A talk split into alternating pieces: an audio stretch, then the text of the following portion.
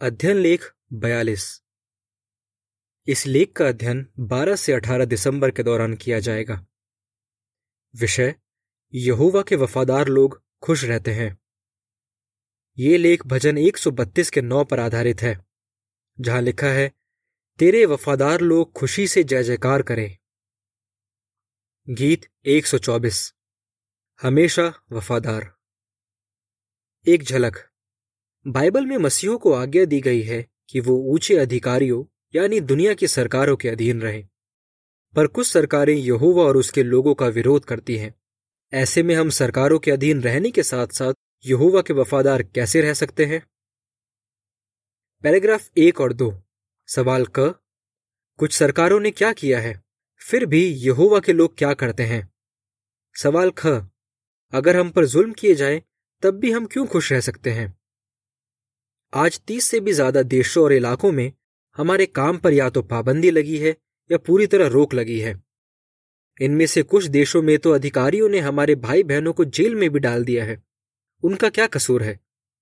यहोवा की नज़र में तो उन्होंने कुछ गलत नहीं किया है। उन्हें बस इसलिए जेल में डाल दिया गया है क्योंकि वो बाइबल पढ़ते थे और उसका अध्ययन करते थे, प्रचार करते थे, सभाओं के लिए इकट्ठा होते थे या उन्होंने राजनीतिक मामलों में किसी का पक्ष नहीं लिया। पर इतने विरोध के बाद भी उनका विश्वास नहीं डगमगाया और वो यहोवा के वफादार बने हैं। यही वजह है कि वो खुश हैं। सच में, ये भाई बहन बहुत हिम्मत वाले हैं।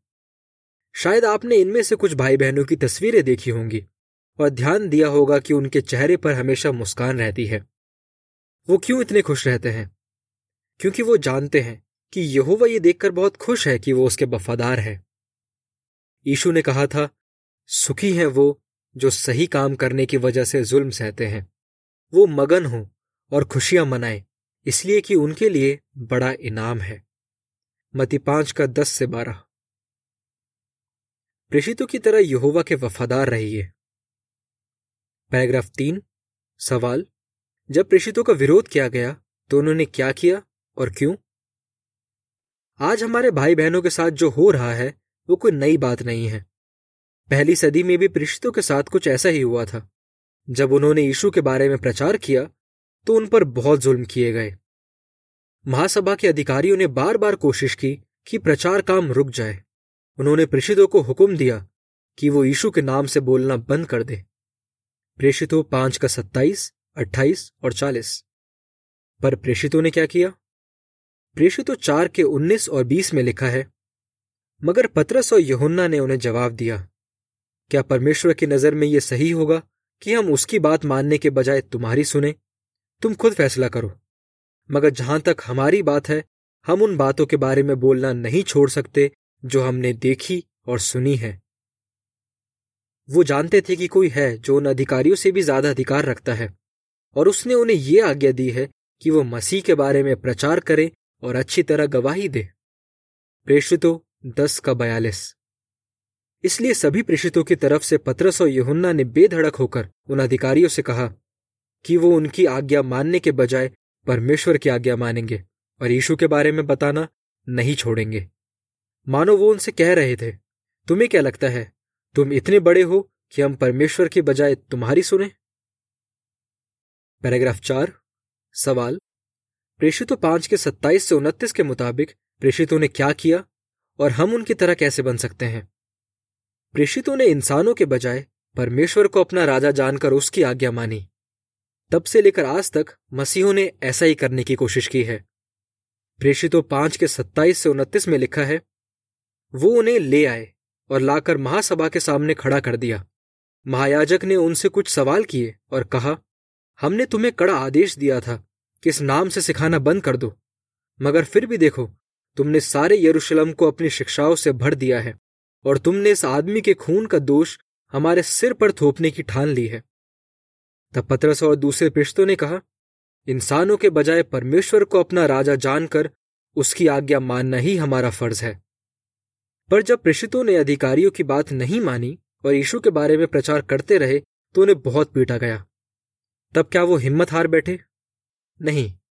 जब वो महासभा से निकले तो इस बात पर बड़ी खुशी मनाते हुए अपने रास्ते चल दिए कि उन्हें यीशु के नाम से बेइज्जत होने के लायक तो समझा गया?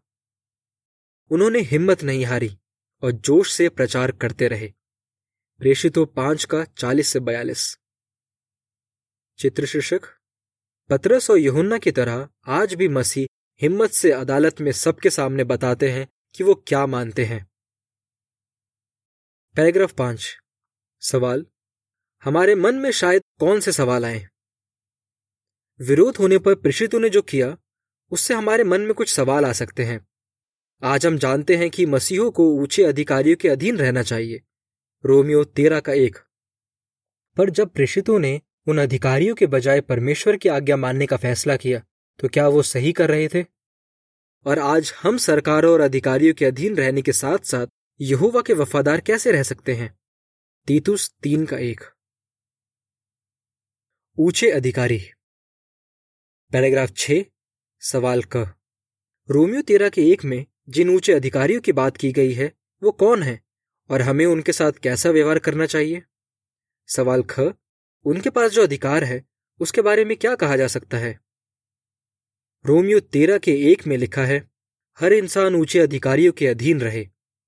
इसलिए कि ऐसा कोई भी अधिकार नहीं जो परमेश्वर की तरफ़ से ना हो। मौजूदा अधिकारियों को परमेश्वर ने अपने अधीन अलग अलग पद पर ठहराया है। इस आयत में ऊँचे अधिकारी ऐसे लोगों को कहा गया है, जिन्हें दूसरे लोगों पर कुछ अधिकार होता है। वो इस बात का ध्यान रखते हैं कि सब लोग नियम कानून माने और सब कुछ कायदे से हो। और कभी कभी तो वो यहोवा के लोगों की हिफाजत भी करते हैं। सभी मसीहों को इन अधिकारियों के अधीन रहना चाहिए। बाइबल में हमसे कहा गया है कि हम इनका आदर करें और सरकार को टैक्स दें।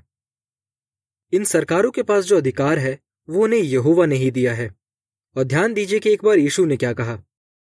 जब रोमी राज्यपाल पिंत्युस पिलातुस ने यीशु से कहा कि उसकी ज़िंदगी और मौत उसके हाथ में है तो यीशु ने कहा, अगर तुझे यह अधिकार ऊपर से ना दिया गया होता तो मुझ पर तेरा कोई अधिकार नहीं होता। यहुन्ना उन्नीस का ग्यारह। पिलातुस की तरह आज के अधिकारियों और नेताओं के पास भी सिर्फ़ कुछ हद तक अधिकार है। पैराग्राफ सात सवाल क, हमें कब अधिकारियों की बात नहीं माननी चाहिए? सवाल ख, जो अधिकारी यीशु के चेलों का विरोध करते हैं, उनका क्या होगा? मसीह वो सभी कायदे कानून मानते हैं, जो यहोवा के सिद्धांतों के खिलाफ नहीं है। पर अगर सरकारें हमसे कुछ ऐसा करने को कहें, जिसे करने से यहोवा ने मना किया है, या कुछ ऐसा करने से मना करें, जिसे यहोवा ने करने को कहा है तो हम उनकी नहीं मानते। जैसे हो सकता है कि वो ये कानून बना दे कि एक उम्र पार करने पर लोगों को सेना में भर्ती होना ही पड़ेगा। या शायद वो नई दुनिया अनुवाद बाइबल या हमारे दूसरे प्रकाशनों पर रोक लगा दे। या फिर हो सकता है कि वो हमें प्रचार करने से और साथ में इकट्ठा होने से भी मना कर दें। कई सरकारें और अधिकारी ऐसा ही करते हैं। वो अपने अधिकार का फ़ायदा उठाकर यीशु के चेलों का विरोध करते हैं और उन्हें सताते हैं। पर यह सब यहोवा की नज़रों से छिपा नहीं है। वो उन्हें देख रहा है। और उन्हें उसे अपने कामों का हिसाब देना होगा। पैराग्राफ आठ, सवाल, यहोवा और ऊँचे अधिकारियों में क्या फ़र्क है? ऊँचे अधिकारी का मतलब एक ऐसा व्यक्ति है जो किसी ऊँचे या बड़े औहदे पर हो। लेकिन इसका यह मतलब नहीं कि वो सबसे ऊँचे या सबसे बड़े औहदे पर है। बाइबल में इंसानों की सरकारों को ऊँचे अधिकारी कहा गया है, पर उनसे भी ऊपर कोई है, जिसके पास उनसे कहीं ज़्यादा अधिकार है। वो और कोई नहीं, बल्कि परमेश्वर यहोवा है, जिसे बाइबल में कई बार सबसे महान कहा गया है। दानियल सात का अठारह, बाईस, पच्चीस और सत्ताईस। सबसे महान। पैराग्राफ नौ, सवाल दानियल ने दर्शनों में क्या देखा? भविष्यवक्ता दानियल ने कुछ ऐसे दर्शन देखे, जिनसे पता चलता है कि यहोवा सभी अधिकारियों से कहीं ज़्यादा महान है। पहले उसने दर्शन में चार बड़े बड़े जानवर देखे, जो अलग अलग विश्व शक्तियों को दर्शाते हैं, यानी बेबीलोन मादी फारस यूनान, रोम और रोम से ही निकली ब्रिटेन अमेरिका विश्व शक्ति को, जो आज हुकूमत कर रही है। फिर दानियल ने देखा कि स्वर्ग में यहोवा अपनी राजगद्दी पर विराजमान है और उसके सामने अदालत की कार्रवाई शुरू होती है। ये सब देखने के बाद दानियल को दर्शन में कुछ ऐसा दिखाई देता है, जिससे पता चलता है कि आज की सरकारों का क्या हश्र होगा। पैराग्राफ दस, सवाल। दानियल सात के तेरह, चौदह और सत्ताईस के मुताबिक यहोवा किन्हें धरती पर राज करने का अधिकार देगा? और इससे क्या पता चलता है? दानियल सात के तेरह और चौदह में लिखा है, मैंने रात के दर्शनों में आगे देखा कि इंसान के बेटे जैसा कोई आकाश के बादलों के साथ आ रहा है। उसे अति प्राचीन के पास जाने की इजाज़त दी गई और वो उसे उसके सामने ले गए। उसे राज करने का अधिकार, सम्मान और एक राज दिया गया, ताकि सब राष्ट्रों और भाषाओं के लोग उसकी सेवा करें। उसका राज करने का अधिकार सदा बना रहेगा, वो कभी नहीं मिटेगा, और उसका राज कभी नाश नहीं होगा। और आयत सत्ताईस में लिखा है, और आकाश के नीचे के सारे राज्य, और राज करने का अधिकार, और उनका वैभव, सबसे महान परमेश्वर के पवित्र जनों को दे दिया गया। उनका राज सदा तक कायम रहने वाला राज है, और सारे राज्य उनकी सेवा करेंगे। और उनकी आज्ञा मानेंगे। परमेश्वर इंसानों की सरकारों से राज करने का अधिकार ले लेगा और उन्हें दे देगा जो उनसे कहीं ज़्यादा काबिल और ताकतवर है। वो ये अधिकार किन्हें देगा? इंसान के बेटे जैसे किसी को, यानी यीशु मसीह को, और सबसे महान परमेश्वर के पवित्र जनों को, यानी एक लाख चवालीस हज़ार जनों को, और वो युग युग तक राज करेंगे। दानियल सात का अठारह। सिर्फ़ यहोवा ही इंसानों की सरकारों से उनका अधिकार ले सकता है और किसी और को दे सकता है। सच में, वही सबसे महान है। पैराग्राफ ग्यारह, सवाल। दानियल ने और क्या लिखा, जिससे पता चलता है कि यहोवा के पास ही सबसे ज़्यादा अधिकार है? दानियल अध्याय सात में बताए गए दर्शन के अलावा, दानियल ने पहले भी कुछ ऐसा लिखा था, जिससे पता चलता है कि यहोवा किसी से भी अधिकार ले सकता है और किसी को भी दे सकता है। उसने लिखा था, स्वर्ग का परमेश्वर राजाओं को उनके पद से हटाता है और राजाओं को ठहराता है। उसने ये भी लिखा था, इंसानी राज्यों पर परम प्रधान परमेश्वर का राज है और वो जिसे चाहे उसके हाथ में राज देता है। दानियल दो का उन्नीस से इक्कीस और चार का सत्रह। क्या आपको बाइबल का कोई किस्सा याद है, जब यहोवा ने किसी राजा को उसके पद से हटाया या किसी और को उसकी जगह ठहराया? पैराग्राफ बारह, सवाल, कोई ऐसा किस्सा बताइए, जब यहोवा ने किसी राजा को उसके पद से हटा दिया। बाइबल में ऐसे कई किस्से हैं जिनसे पता चलता है कि यहोवा के पास ऊँचे अधिकारियों से कहीं ज़्यादा अधिकार है। आइए उनमें से तीन पर ध्यान दें। मिस्र के राजा फिरौन ने परमेश्वर के लोगों को अपना गुलाम बना लिया था। यहोवा ने मूसा के ज़रिए उससे कई बार कहा कि वो उसके लोगों को जाने दे, लेकिन फिरौन ने साफ़ इंकार कर दिया। आखिर में यहोवा ने अपने लोगों को छुड़ा लिया और फिरौन को लाल सागर में डुबो दिया। इसके कई साल बाद, एक दिन बेबीलोन के राजा बैलशसर ने एक बड़ी दावत रखी और स्वर के मालिक परमेश्वर के खिलाफ जाकर खुद को ऊँचा उठाया। उसने यहुवा के बजाय उन देवताओं की बड़ाई की जो सोने चांदी के बने थे। दानियल पाँच का बाईस और तेईस। पर यहुवा ने उसका घमंड तोड़ दिया। उसी रात बेलशसर को मार डाला गया और उसका राज मादियों और फारसियों को दे दिया गया। सदियों बाद पैलेस्टाइन के राजा हेरोदस अग्रिपा प्रथम ने प्रेषित याकूब को मरवा डाला और पत्रस को भी गिरफ़्तार कर लिया ताकि उसे भी मरवा डाले। पर यहोवा ने ऐसा नहीं होने दिया।